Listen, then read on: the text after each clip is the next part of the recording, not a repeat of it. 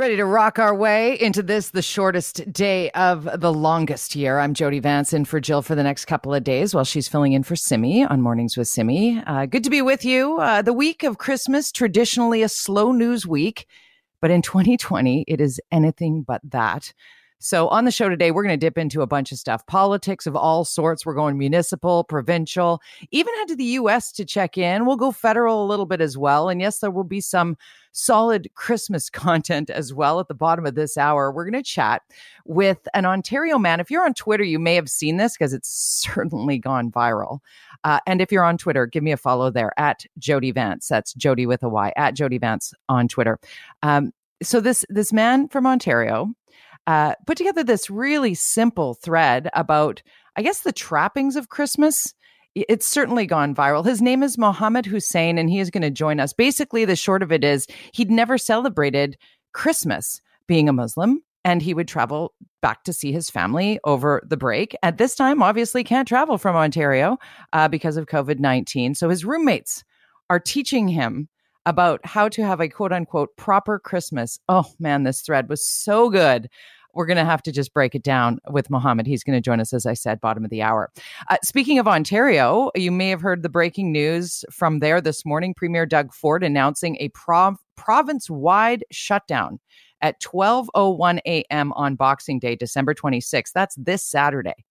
And they've also announced that ski hills will be closed from Boxing Day until, are you ready for this? at least January 23rd. Ski hills in Ontario closed from Boxing Day until January 23rd. Perhaps a, a bit of a cautionary tale for British Columbians who are continuing to travel outside of our communities to go on that ski vacation or head up to the cabin.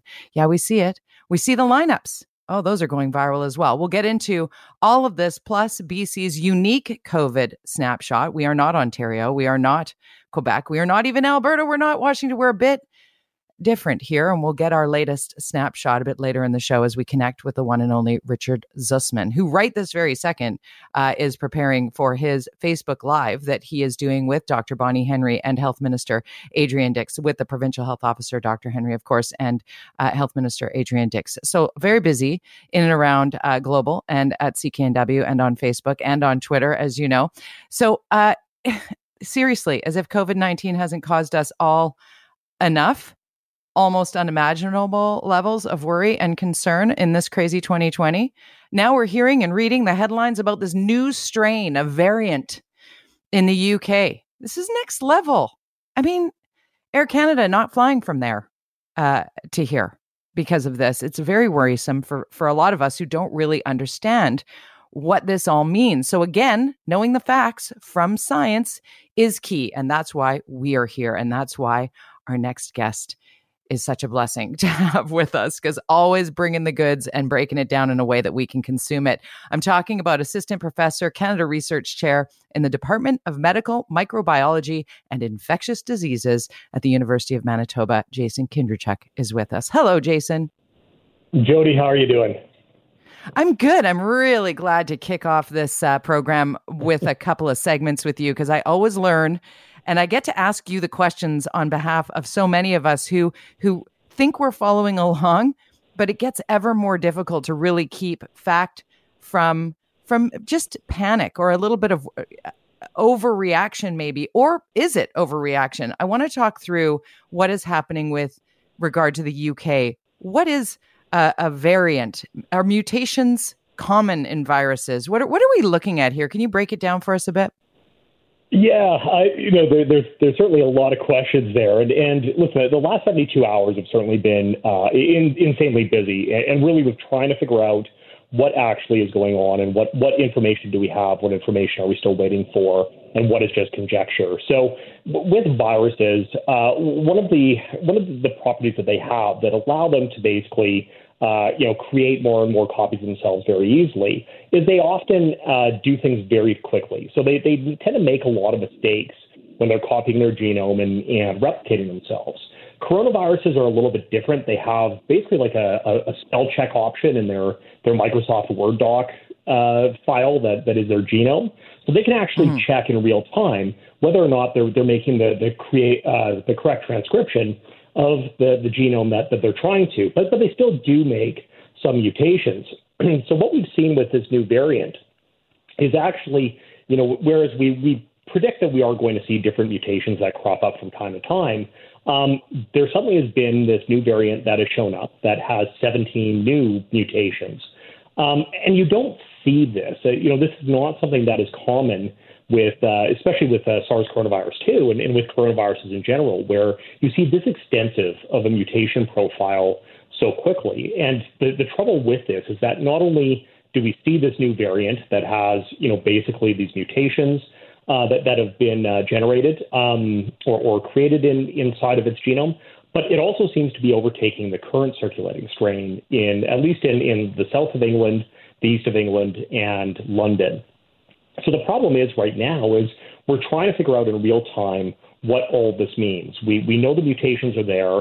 We know that they potentially have some significance uh, in terms of the biology of how the virus works, um, but we don't know what this actually looks like uh, in, in, terms of uh, laboratory uh, data or, or, any sort of quantitative data. So, you know, we, we have a, a, some correlation there, but the causation is still a little bit up in the air. And of course, this is all, all occurring in real time when mm-hmm. we're seeing, you know, the second and third wave in many areas of the world. So, when you speak about genomes, just so I have this somewhat, I hopefully right in my mind, when we talk about genomes, that's when we can do the antibody testing and say this strain of COVID 19 originated in Italy, or this one came from China, or this one came from the United States, or this one came from.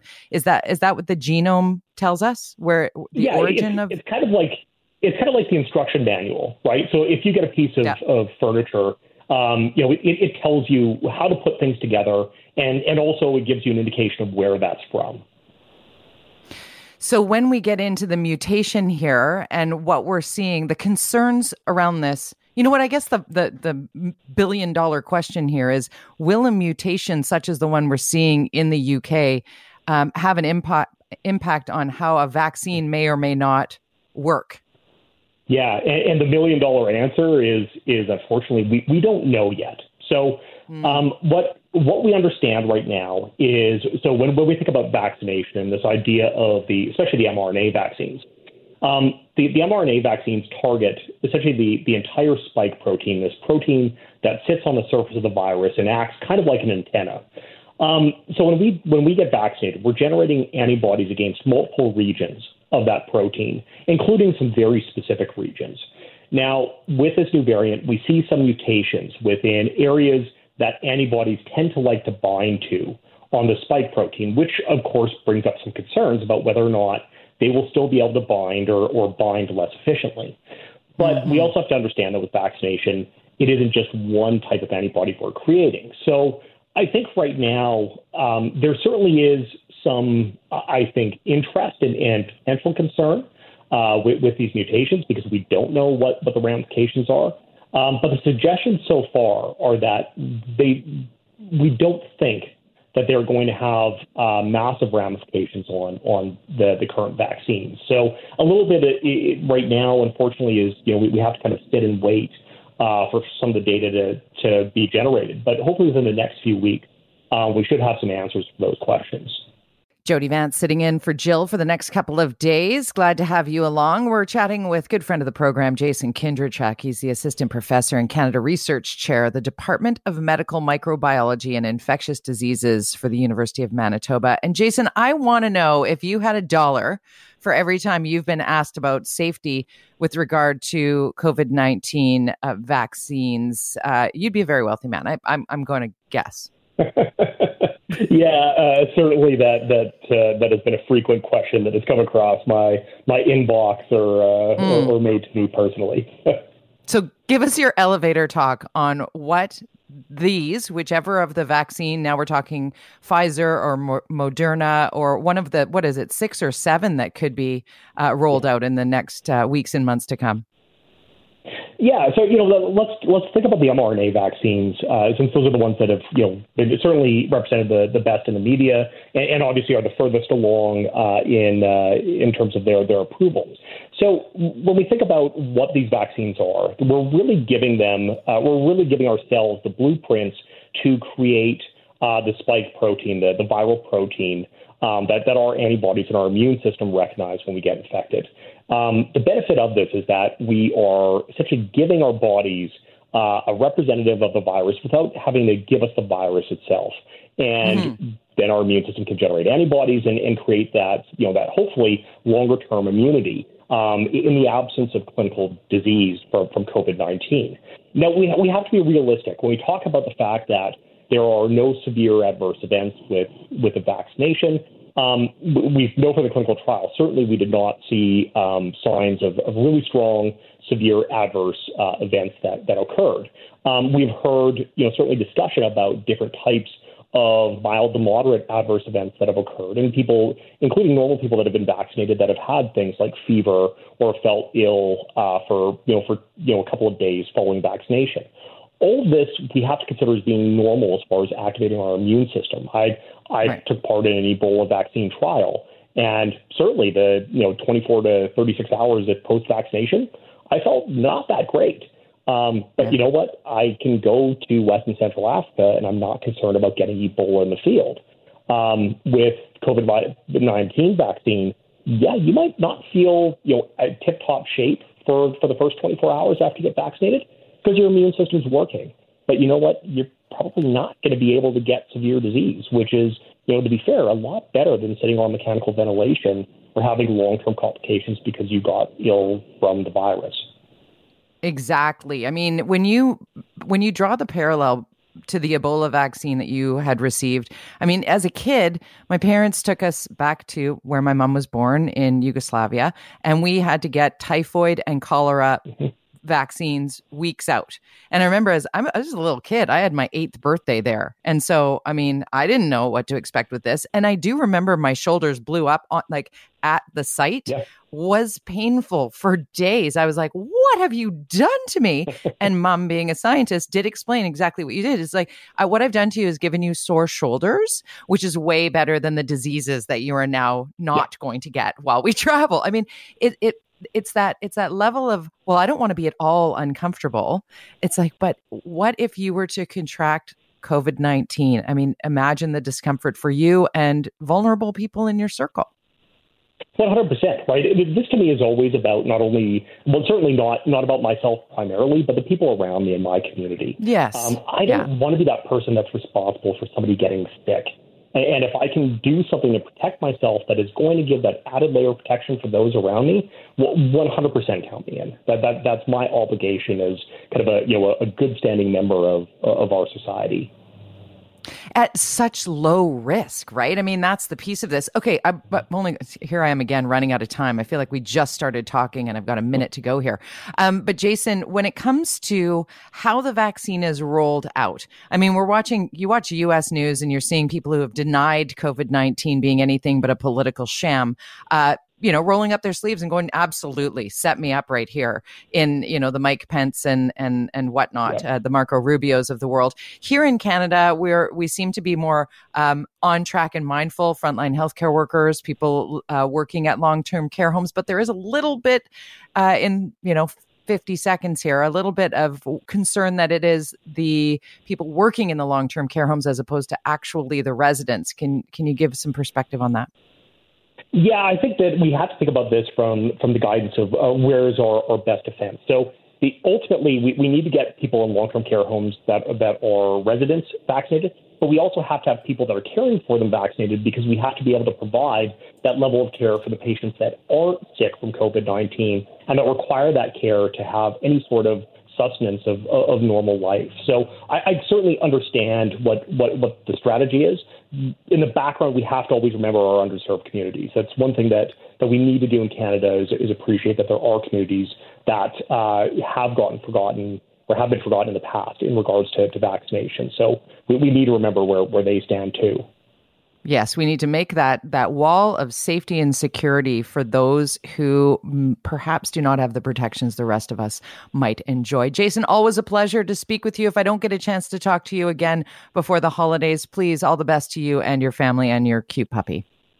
Likewise, Jody. Keep well. Oh, you know the that musical uh, note, those notes make us all feel like Christmas. Oh, the Charlie Brown Christmas. It's part of who we are. It's like in our fabric. but is it? I mean, with every day, we get a little bit more um, diverse in what we celebrate and how we celebrate.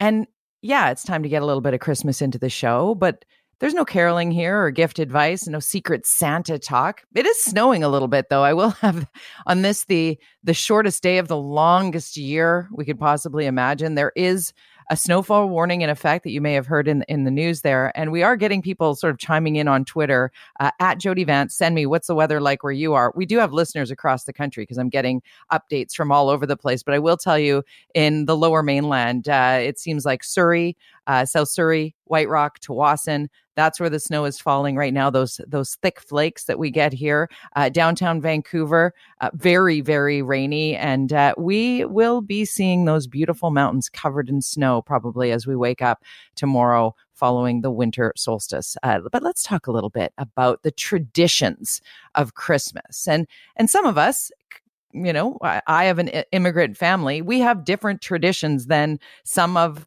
our neighbors here. You know, we have sort of that European, that that Danish, uh, Yugoslav background. Our influences are that we celebrate on Christmas Eve and we open our gifts after our dinner, and then Santa comes, of course, and and we open our stockings in the morning. We have we have kind of inaugurated all Christmases into how we celebrate the ebb and the flow, if you will.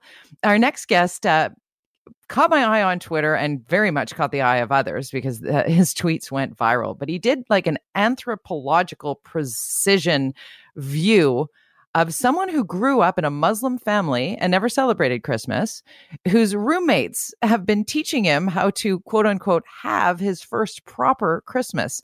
I'm absolutely thrilled to welcome to the show Mohammad Hussain. Hello there, Mohammad. Hello. Thank you for having me. I'm so glad to have you on here. I chuckled so hard. I mean, for somebody who maybe hasn't read the thread, can you can you take us on the journey a little bit? What sparked this for you and and what you said frankly? Yeah, so because of the pandemic, I decided not to go home for the holidays because my mother is older and I just wanted to be safe and I was like, okay, I'll stay here. And my roommates decided the same thing and they said, you know what? We'll do Christmas here and it'll be great. Um, and I honestly thought we would put up a tree and give each other gifts. But it was when we were decorating, and um, I, this is going to sound really stupid. I don't know what it's called, but it, it's green and it goes around the stairs, and, and um, I think it's garland. Is that what it is? Yep, yep. Yes. Garland. Okay, so we were doing that, and I was just like, I could not get it. I could not get it. And my roommate was like, "What are you doing?" I was like, "I'm trying to get this around the stairs." And she told me she's like, "Put it through the banister." And I was like, "Oh, oh yeah, no, that makes complete sense." And in that moment, I realized that there's lessons that she had from her parents and mistakes that she made along the way in her 25 year life mm-hmm. that prepares you about Christmas. And I had never had those. So at that moment, I was like, okay, let me pay attention to the things that happen over the next few weeks. And some of the observations that I had was, was truly how much time it takes up. I joke around about it being a part time job. It is. It very much is. It completely is. I I like sat down to watch Netflix and I was like, oh no, you have to go wrap gifts. And I was like, no, I don't. I'm an adult. No, I really if I want to watch Netflix, why do I have to spend every single free moment of mine doing Christmas stuff? It's, it's ridiculous. It's, it's a huge commitment. Um, in reading through your thread, and I'm just going to pause there for a second because Mohammad, in reading through your thread, when you got to that, this is like a part time job. That's the light bulb moment for me of why yeah. I sometimes don't necessarily enjoy the holiday season as much as some. You know, I, yeah. I enjoy the gathering. Unfortunately, we can't do that. I enjoy the big meals. Unfortunately, we can't do that. I love the cooking and the giving of of those special moments that that we experience but the the commercial piece or what you are or are not allowed to put in a stocking for example is another one where i just laughed out loud at your thread. Yeah. Yeah. Um, my mom is muslim so she celebrates ramadan. And um, that's like a month of fasting pretty much. And that too feels like a part-time job. But because it's something I'm familiar with, I tap out. I tap out immediately. I'm like, hey, mom, I'll support you in this, and you tell me what you need from me but I'll play a secondary role. But being a part of Christmas is very different. And it's you mentioned the stocking, and actually that was my the, the moment that I lost it because I had spent two hours outside in the Ottawa cold. Going to Shoppers Drug Mart, buying my roommates bath bombs and and chapsticks for their stocking stuffers, um, and chocolates as well. And I got some for myself too because I thought, you know what, if I'm going to get them stuff, I should probably stuff my own stocking. And I told my roommate, I was like, "Oh, I got all three of us great stocking stuffers," and he said, "No, you're not allowed to stuff your own stocking." Which I was like, "That's ridiculous." It why, is. Why? I, no one's buying me chapstick. Uh, My lips are chapped. It's cold outside. It's dry. Um, And I want what I want, so why wouldn't I? I mean, obviously, Santa stuffs the stockings of the children, and Santa puts, you know, Yes. if if you're No, bad, you get a little lump of coal and whatever. But we all do add a little something something to each other's Oh, yeah. stockings for sure. 100%. Why not your own? Why not? Yeah, no, and definitely Santa's doing the bulk of this work. We're just doing the the extra, uh, Right. the extra things on the side. But yeah, no, it made no sense. But I, I- I'm committing to stuffing my own stocking in part. um, The yeah, chapstick is wrapped, my friend. Let's think global, act local. We are chatting with Mohammad Hussain, who is a special assistant for parliamentary affairs at the Ministry of Innovation, Science, and Industry. But mostly, we all now really know you, Mohammad, as the guy who put together this amazing thread on Twitter on how you're having lessons from your roommates on how to have your first proper, proper in quotations, Christmas and your views uh, from that perspective. How did that pivot to giving in such a beautiful way on Twitter? um, yeah. I think I think I recognize that this is a really really fun moment, and I am so grateful for all the nice comments and all the people who across Canada and across the world have told me they've been in a similar position where uh, their partner introduced them to Christmas or, or, or a parent introduced them to Christmas. Um, but at the end of the day, this will just be a really fun moment that I will always look back to. Um, but there's also an opportunity here for however many days that this is viral uh, to also recognize that not every family is as lucky um, as maybe ours might be, or other people who who maybe are not having trouble putting food on the table during these times. Um, So actually, one of my friends pointed out to me. He said this would be a great chance to highlight a couple local food banks. So I've been trying to do that from um, the community I grew up in, but also where I'm living in Ottawa. But even out there in British Columbia, I, I know that there's some great food banks. There's the Vancouver Food Bank, and I'm sure that they could use uh, a lot of support right now. So if, if anyone is in a position to give, uh, I think it really does encapsulate the Christmas spirit. It does indeed. And the uh, e- the address for the food bank, the Greater Vancouver Food Bank, is foodbank.bc.ca. If you're online, you can also uh, call them directly. The number uh, is 604 876 3601. That's 604 876 3601. You dial two because there's one little piece about the Greater Vancouver Food Bank. We work very closely with them uh, at CKNW and, and really all media in, in very tight with the the food bank and uh, we know that when cash donations are made as opposed to the actual non-perishable food item donations which are amazing by the way um, but a cash donation can be turned uh, like one dollar can be turned into three dollars so when you can Wow. donate even just what it costs for a coffee on your way to work or what have you that can turn into a significant meal for someone in need and and i love the way it's really i mean watching this thread mohammad i, I urge people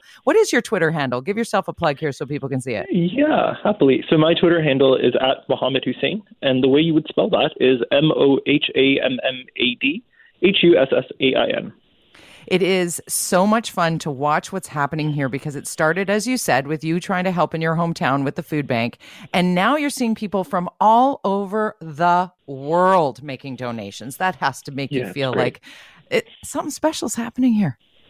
Yeah, and, like we have seen throughout this pandemic, I, I've I've had the chance to speak with a couple of food banks, but help giving has increased. People are donating more than ever to a point where some food banks over the summer had a lot of food because people are recognizing that you know it must be a hard time and people want to help, but sometimes we just need a reminder because life gets really busy. So if this is one of those reminders, then I think that's a great opportunity. It is such a great opportunity. Do you have any other fun antidotes you want to share about what you're learning about proper Christmas from your roommates for those who maybe didn't hear our last segment? I love the fact that you were told you're not allowed to stuff your own stocking and you had to Yeah. learn how to wrap a garland uh, around the stairway, something that I can totally relate to. I mean, I've never uh, taken part in that particular uh, part of, of de- decor, but what else? Um, I think two things are what I'm thinking about. First of all, was ornaments. I did not know how expensive ornaments are. Um, Right? It's it's funny because my roommates they told me um, like we were decorating the tree and they had these generic ones and they were like these are the fillers you use these to fill the tree, and then they had these really pretty ones from their universities from their childhood, and they mentioned that these are the keepers. Um, And I remember them telling me they were like, "Oh, go out shopping, and you'll recognize a keeper ornament because you'll want to keep it." And I started laughing. I was like, "You guys are ridiculous. I'm never going to find an ornament that I like. This is this is stupid." But then I remember going out the next day and I was at a Christmas store and I saw an everything bagel ornament. And in that moment, it clicked. I was like, "Oh, this is a maternal instinct that has grown in me, and I must have this ornament, and I must take care of it for the remainder of my days." And I, I immediately bought it. Um, the everything also, bagel. Sixteen dollars. It was so expensive. I was like, Christmas trees are, are burglaries waiting to happen. It's like an investment bank. You just put money on it. It's so true. The consumerism piece is really quite something at Christmas. And the pressure that we put on ourselves, right? Oh, as oh, yeah. as part of this this is just I mean, it is really something that we can take a moment when reading the thread on your Twitter. Again, M O H A M M A D H U S S A I N. I urge you to go read the whole thread. It is so fun, but it also tips your your brain to think, you know what? Maybe I don't need to keep up with the Joneses in the way that I thought I did. Mm, yeah. Right? I, I will. I would also just say it's, it's really. I'm really grateful for my roommates. It's been nothing short of amazing these past few days and these past few weeks. But I, I can't imagine what Christmas must be like with children. Like, uh, if I did a thread, then I feel like parents could write books on just like having to buy gifts for your children, getting them not to rip into the presents earlier. Baking is something that I know a lot of families are doing. Yeah. So, cannot imagine. It is busy times. You know what? Stay in touch and and let's let's circle back in the new year. I'm I'm filling in here as well in the new year. I'd like to hear sort of how this continues. I have a feeling it's uh, it's far from done, Mohammad. Thank you for all that you're doing. that sounds lovely. Thank you. Thank you for having me. All right, sports fans, here we go. I'm uh, taking off my news talk radio hat and putting on the old cap that I felt rather comfortable in for 17 years, doing sports broadcast and a couple of uh, the coolest cats that I got to work with are joining me on the line because actually these gentlemen really need very little introduction to hockey fans in particular. If you look up Hockey Insider in the dictionary, their photos pop up. I'm not kidding you. I'm talking about Nick Kypreos and Doug MacLean, hosts of the Real Kyper at Noon podcast. Guys, thank you for hanging with me for the next 30 minutes or so. Wow, Thanks, Jody. Jody. Did you just call Doug MacLean an insider? Because that is so insulting to him because he still considers himself NHL management. True. I was nervous because I mean, when, when I was on hold, they said I was going on with Jody Vance and Mr. Caprios. I didn't know who the hell they were talking about. But anyway, when you were introducing me, Jody, I thought you were going to say an NHL insider, John Shannon. But anyway, no. I'm excited to be on. Thanks for having me. You're an insider, an outsider, an all arounder, uh, Mac. You know it. You and I actually spent the last time I saw you in person, both of you actually. It's been way too long. It was 2011, the Stanley Cup run in Vancouver. You guys were here covering the final round, of course, and and so much happened. And Doug, I remember you and I walking back to the media hotel from the rink, and the the attention that you were garnering here on the streets, people recognizing you. I mean, Kyper, obviously, uh, who can ignore your chisel, chiseled jaw, your your what what what did I see the ads for the Harry Rosen, right? Like yeah, you're all suited yeah. up and looking fast. But at the end of the day, we all know each other for the love of the game, and we're staring down a really weird time for the NHL. Certainly, an amazing uh, bubble experiment last summer. Uh, how does that translate looking forward? Can can you each take a moment to just uh, to kind of to, to, to to dial in what you're seeing and what your expectations are, especially now as we kind of get an idea of when this actually might happen? I'll let Mac go first because then I can contradict everything he says. Okay, sounds cool. well, look, uh, look, they've done a, a marvelous job of getting the playoffs in. The, you know, the Players Association, the players, the the owners, the NHL, but this is a this is I I'm excited because I'm excited about a Canadian division. That that's the one thing that jumps at me is being able to watch a Canadian division. Now I know there's issues with whether certain teams can play in their markets, and hopefully that'll be resolved, or they will at least play in Edmonton until their situation's resolved in their province. But I'm genuinely excited about seeing a Canadian division head to head nonstop and I'll watch some of the other games every once in a while because I have to because I do this damn real Kyper at noon show. But uh, I'm excited to be quite honest. There's still a ton of logistics to work out. I talked to some American League people last night. They don't have a clue if they're even going to go, how the American League will be affected because of taxi squads, how they're going to ever play in the American League when they don't have any when they won't have any fans in their building. So there's some logistics. It's not easy, but I'm excited to be quite honest. Yeah, I I think on the surface, yeah, there's plenty to be excited about, but uh, I don't know what it's going to look like, and they're not going to be anywhere near um, in terms of the dollar amount that they that they'll need to spend to protect the players as as well as they did in the first round in Edmonton and Toronto. So uh, we'll see where this thing shapes up, but a lot of questions. We'll see if Vancouver, where Vancouver ends up. It cer- certainly doesn't sound like they're going to be playing, um, you know, in, in Vancouver. So what does that mean? Where do they go? And you know, while let me get this straight, while possibly the Edmonton Oilers get to play at home, the Vancouver Canucks have to go to what Edmonton to play all their games.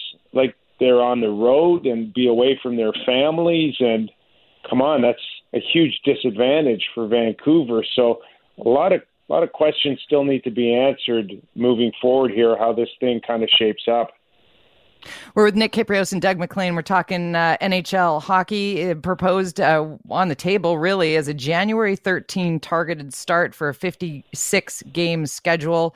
Um, the divisions are East, uh, West, Central, and North. Uh, we the North could be a, a really good campaign to to p- pull out the the Raptors jersey, and even though they're playing in Tampa, uh, pull out the that we the North vibe, and but but trying to figure out how that works. I mean, what was so successful in the playoff bubble, as you mentioned, both of you mentioned in Edmonton and Toronto, was that these teams were able to maintain that quarantine, that that cohort vibe, and really fenced off a, a small city in order to make it happen around that rink. Uh, is, is, what being what's being proposed currently um, kind of uh, some semblance of normalcy with regard to travel? Like if well, if every market is allowed to play at home except for Vancouver. Who knows? There, Vancouver, or sorry, BC, Ontario, and Quebec still up in the air. Are they proposing that teams travel around for for games as as non-COVID times? Well, t- teams will have to travel, for instance, throughout Canada, but it will be within within the borders of Canada. But look, I experienced a little bit down here in the U.S. Jody and Nick with the with the NFL. I mean, we mm. we had weekends where the Baltimore Ravens couldn't play because they had 12 guys out with COVID. We had Ohio State Buckeyes go in and play Michigan State in a in a Big 10 game with 15 of their players out with COVID. I mean, this is this is challenging to make it happen. And all of a sudden, if if it hits a team, and it, you know, it it could happen. It could happen a lot easier than the bubble situation, to say the least. I mean, it's great to say everybody's going to be smart, everybody's going to be safe. The Baltimore Ravens, it was one of their strength coaches that that spread it in their situation. So this is tricky. This is tricky business, and why are they doing it? They're doing it to get the TV money. Let's all be honest. They're playing the World Junior for the TV money. They played the Big Ten for the, uh, the U.S. college football for TV, the NFL for TV, and now yeah. we're playing the NHL for TV money. And so the players get 70% of their income. I mean, that's, I don't know. Is it worth it? Well, if it's a disaster, question. it's certainly not worth it. It's, uh, it's trying to make the best out of a very difficult situation. Uh, they will have their taxi squad. We know that five, six players will be on each team, which really, uh, to Mac's earlier point, I think shuts down the American Hockey League. Uh, you know, you're going to lose four or five of your top prospects or guys that uh, are probably going to be the best on each uh, respective team. Uh, no fans down there it just doesn't make any sense for them, and they don't have the TV money. So we don't know in terms of uh, how many guys will be exposed or what the rate of, of, of positive tests will now turn into a less than stellar bubble like we had in Edmonton and Toronto. But you hope that it's minimal. Uh, somehow, some way, the NFL found ways to fill in their voids, no matter how desperate they were and, and in what position, I'm sure the NHL will, will do the same thing. Uh, they're gonna they're gonna they're gonna play hell or high water. They're gonna play and they're gonna try to get this season over with. The piece now, that really listen, wait, wait, when you're talking about NFL comparisons here, I just have to point out like the the the number of games in football are so far oh, fewer. Totally. Right? So the instances yeah. of this being really troublesome is something which leads me to you brought up the World Juniors. I mean, how do you guys feel about about this? I mean, we're already hearing about test case positives and we haven't even got into the bubble yet. Well, that, well I think it, it, it, you got go ahead, Nick. Yeah. I was just going to say it's just uh, it's a it, it's what Max said, you know, and they don't. It is it's TV money, and, and there's yeah. no question that TSN uh, drives a lot of this for the W IIHF and Hockey Canada, and we are talking uh, a contribution that uh, some sources have told me that could fall between 10 and 15 million dollars. Um, on top of that, we know what just live events does for TSN. It keeps the motor going. It's about subscriptions. They don't want to lose subscriptions. You know, conventional TV has enough trouble as it is uh, with so much, so many other options now for for consumers is that they don't want to lose that live event feeling. And uh, there's a lot of pressure on these kids to de- deliver big business feel. I kind of feel for them a little bit because they're not pros. I mean, they're close, but they're not pros, and a lot of them are minors. So, um, you know, it's it's not a it's not a it's not a great situation. But you know, are they being used a little bit here? Absolutely. Jody Vance in for Jill today, and my guests are Nick Kypreos and Doug MacLean. They are the co-hosts of Real Kyper at noon. Glad to have you guys aboard, obviously, to talk all things hockey. And prior to the break, uh, Kyper got his two cents in on thoughts about the World Junior Hockey Championship going ahead. And uh, Mac, I wanted to give you your opportunity to respond here. What are your thoughts on this? Well, look, I, I, I obviously I love to watch the World Junior, and it's a great tournament. But let's not yes. forget that Hockey Canada funds all a lot of their programs off the proceeds of this. We're talking under 17s, the women's teams, the under 18s, everything is funded, or a large portion of it is funded because of the World Junior dollars. That's another reason why, obviously, they're trying to get it out there. Hey, let's hope it's safe, but it's scary. And I'm with you on understanding what it funds and, and how this generates. And, and it also brings us all together at this time of year. I mean, we all get caught up in it. You get, get early on round robin days and you're like, did you hear? Did you see? Did you know? But by the time we get down to the short strokes, we are all invested. We are Canadians. It's an example of what we love watching these kids play. But in a global pandemic, when it could be legit dangerous, could we not just take a pause here? I mean, I did kind of say that before the playoffs last summer. I was like, why are we doing doing this. And then, you know, well into it, I was like, oh my gosh, I just love this so much. So, I mean, I'm battling that because I'm safe at home watching these kids play. And Kyper, you were saying that, you know, they're not pros. They're close to pros, but they're not. And the pressure on these kids and your young men uh, to perform here without the added stresses is really quite something. What's it like from a player's perspective, junior or even NHL level in a pandemic here? Well, in a lot of ways, uh, we're we're at their mercy because we love the game so much, Jody, and we want to play it, and we want to play it at the highest level, and uh, and that's in our blood, and that'll never change. I mean, I'm 54 years old. If I could snap my fingers and go back and play tomorrow, I would, um, because I love the game so much. Uh, but it is a big business, and and the players get to learn that at a very early age. Some of them, you know, 16 years of age, when they move away from home, understand the dynamics of it, and they're they're seeing it, you know, front and center right now. Um, and listen, I, I mean, yeah, if if you want, you can always say common sense says that we should not play this during a pandemic, um, but you know, to a certain extent, and I know that it, Hockey Canada and the WIHF, whatever um, whatever they've done to secure the players in this bubble in Edmonton won't come close to the 75 to 100 million dollars the NHL played. But there were a lot of naysayers uh, the first round about um, talk about uh, hub cities uh, for the NHL to conclude their season, and somehow they they found a way to get through it and have the players shine and crown a champion, and no one will ever, you know, we could sit there and say it's a different Stanley Cup, but Tampa Bay was very worthy of being crowned 2020 Stanley Cup champions. And let's just hope somehow, some way, we get through the same thing in the year 2020 for the World Juniors. I hope so too. I, and I was afraid and, and a bit of a naysayer, I got to say, going into that. I told you that in the last uh, segment. What were you going to say, Mac? Jody, how embarrassing is it that Nick is 54 and he's modeling? Like the only other guy that models at 54 is George is George Clooney. Right? I mean, I mean but if he looks like the I mean, George Clooney of hockey, I mean, we got to let it happen. Modeling. He's modeling for Harry Rosen. Like, I, know, give me a break. Yeah, like Got, Mac, I want to talk. I've only got like I've only got about a minute and a half here, so I want to just get your thoughts quickly on Ocean Weisblatt. What happened uh, with regard to playing pond hockey and the and the altercation that's gone viral? Nick, did you see that? I did, I did, and uh, Jody. All I know is we've seen countless of examples over the last year of similar scenarios, and I, I just I just don't know how common sense can't come into the equation in in in that all of that. I was disappointed in the behavior, um, and I, I don't. I, I mean, I, I played the game hard, but I knew there was situations on the ice where I, I can I can escalate it and get it to.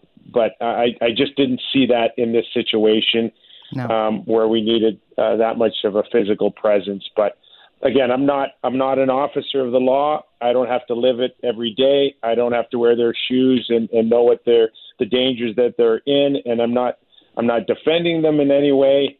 But I, I just I'm, I'm just tired, like everybody else, of seeing these scenarios. Unnecessary altercations, guys. I got to leave it there. I really love this. It went by way too fast. Can we do it again?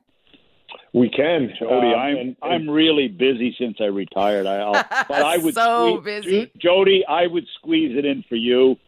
I love that. No, anytime, Jody. Jody, did you, you catch that Doug's hint that he wants a new tie for me from Harry Rosen? Yes, did you get that? drop the Harry Rosens. I I also would like a pocket square if you wouldn't mind. Nick Kypreos and Doug MacLean here on the Jill Bennett Show. It was a pleasure. Thanks, guys.